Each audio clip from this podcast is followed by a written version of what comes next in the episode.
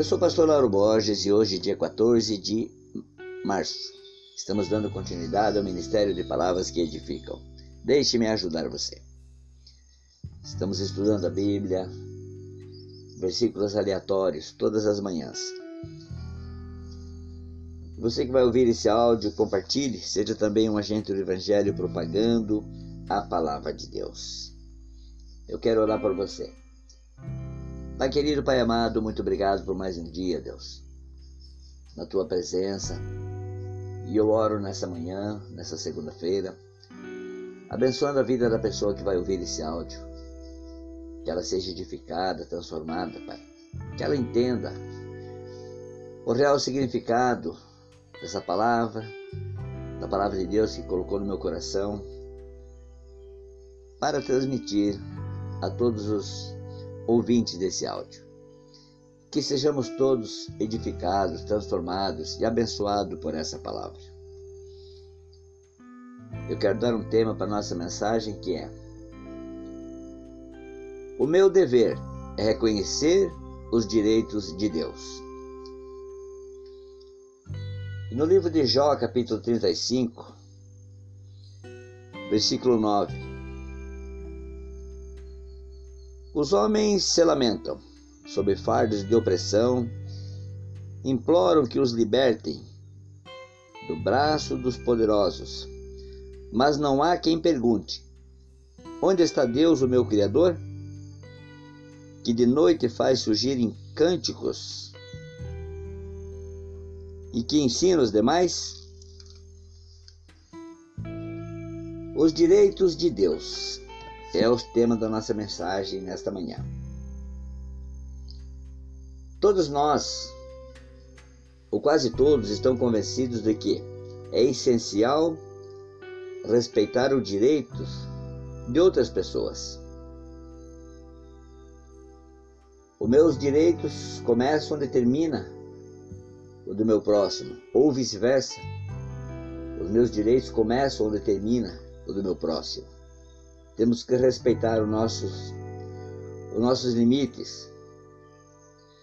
Mas também não seria normal respeitar os direitos do nosso Criador? Respeitar os direitos de Deus? Se eu fabrico um objeto, eu posso fazer com ele o que eu bem quiser. Se eu tenho filhos, eu os educo da maneira que melhor me parece. Então fica evidente que Deus também tem direito sobre as suas criaturas. Deus ele tem o direito de ser servido. Mas quem reconhece a sua autoridade hoje em dia? Quem está disposto a se inclinar diante dele, declarando, que nem diz o Salmo o salmista Davi, no Salmo 90, versículo 2: Antes que os montes nascessem, o que tu formaste a terra e o mundo, mesmo de eternidade em eternidade, tu és Deus. Quem está disposto a se inclinar e a servir a Deus, assim como Ele, como Ele nos ama, nos serve? Quem está inclinado a fazer isso? O nosso Deus também tem o direito de ser obedecido. Mas quem se preocupa em reconhecer a sua vontade, a qual está expressamente clara na Bíblia?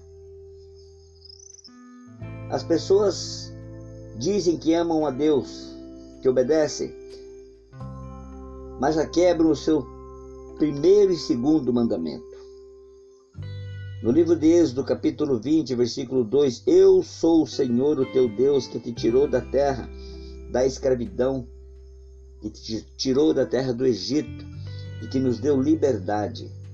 O que é que estamos fazendo dessa liberdade? Versículo 3: Não terá outros deuses além de mim. Olhar somente para o Deus, o único Deus verdadeiro, o único Deus vivo Versículo 4 do Êxodo 20: Não farás para ti nenhum ídolo de nenhuma imagem de qualquer coisa, no céu, na terra, nas águas e debaixo da terra, não te prostrarás diante deles, e nem lhes prestará culto. E o que nós mais vemos é imagens de santo por tudo que é canto da cidade. Na minha cidade, na tua cidade, onde você mora. Pessoas fazendo peregrinações, longas distâncias, debaixo de chuva, sol de joelhos, se prostrando diante daquilo que Deus expressamente condena. Mas eu fui criado assim, meu pai e minha mãe me ensinaram assim, e daí? E daí? Não é tempo de olhar para a palavra de Deus e respeitar os seus direitos e obedecer a Ele? E no versículo 5 em diante, não te postrarás diante deles, nem lhes prestará culto. Eu sou um Deus zeloso que castiga os filhos pelo pecado dos pais. Se os pais ensinaram errado, vamos corrigir, vamos andar certo. A salvação é individual. Cada um tem que se salvar a si mesmo. Eu sou um Deus zeloso que castiga os filhos pelo pecado dos pais. Então Deus tem o direito de ser obedecido. Ele também tem o direito de ser amado, porque nos amou primeiro, a ponto de enviar Jesus para morrer em nosso lugar. Um amor sublime, um amor ágape, um amor que não faz exceção de ninguém. Ele morreu por todos para salvar a humanidade. Ele nos amou primeiro, nós nem merecíamos e Deus enviou seu único filho. Ele também tem o direito de ser recebido. No livro de Apocalipse 3:20, eis que estou à porta e bato. Aquele que abrir a porta eu entrarei e cearei com ele e ele comigo. Quando o Senhor Jesus veio ao mundo, ele foi rejeitado. Quando nasceu, a humanidade lhe ofereceu uma manjedoura quando morreu, lhe ofereceram, lhe deram uma cruz. Entre os dois fatos, poucos foram os que receberam ou receberam com honra, com uma honra devida. Até seus discípulos o abandonaram. Porém, Jesus ressuscitou e ainda se dirige, nesta manhã, a mim e a você, de diversas maneiras. Será muito reconhecê-lo? Será, será muito servir a Deus? Será muito obedecer? Será muito amar a Deus, retribuir esse amor? Será muito recebê-lo em sua casa, no seu coração? Você reconhece a Deus como seu único e suficiente Salvador? Ele também tem esse direito. E assim também é o nosso dever reconhecer os nossos direitos, mas também reconhecer os direitos de Deus. Você quer reconhecê-lo como seu Deus e Salvador? E assim também reconhecer os direitos que ele tem sobre você.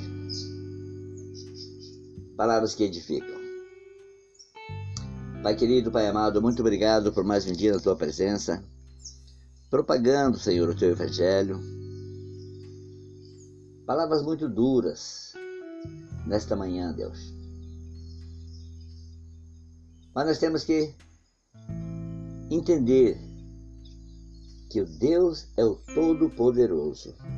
Ele é um Deus soberano, é um Deus supremo, é um Deus que ele fez todas as coisas e que nós somos apenas pequenos seres que fazemos parte desse grande exército que, os nossos, que o general é Cristo Jesus que um dia voltará para julgar os vivos e os mortos. O seu juízo está muito próximo. Pai, abençoa, Deus, a minha vida e a vida de cada pessoa, que possamos entender e meditar na palavra de Deus. Deixe-me ajudar você.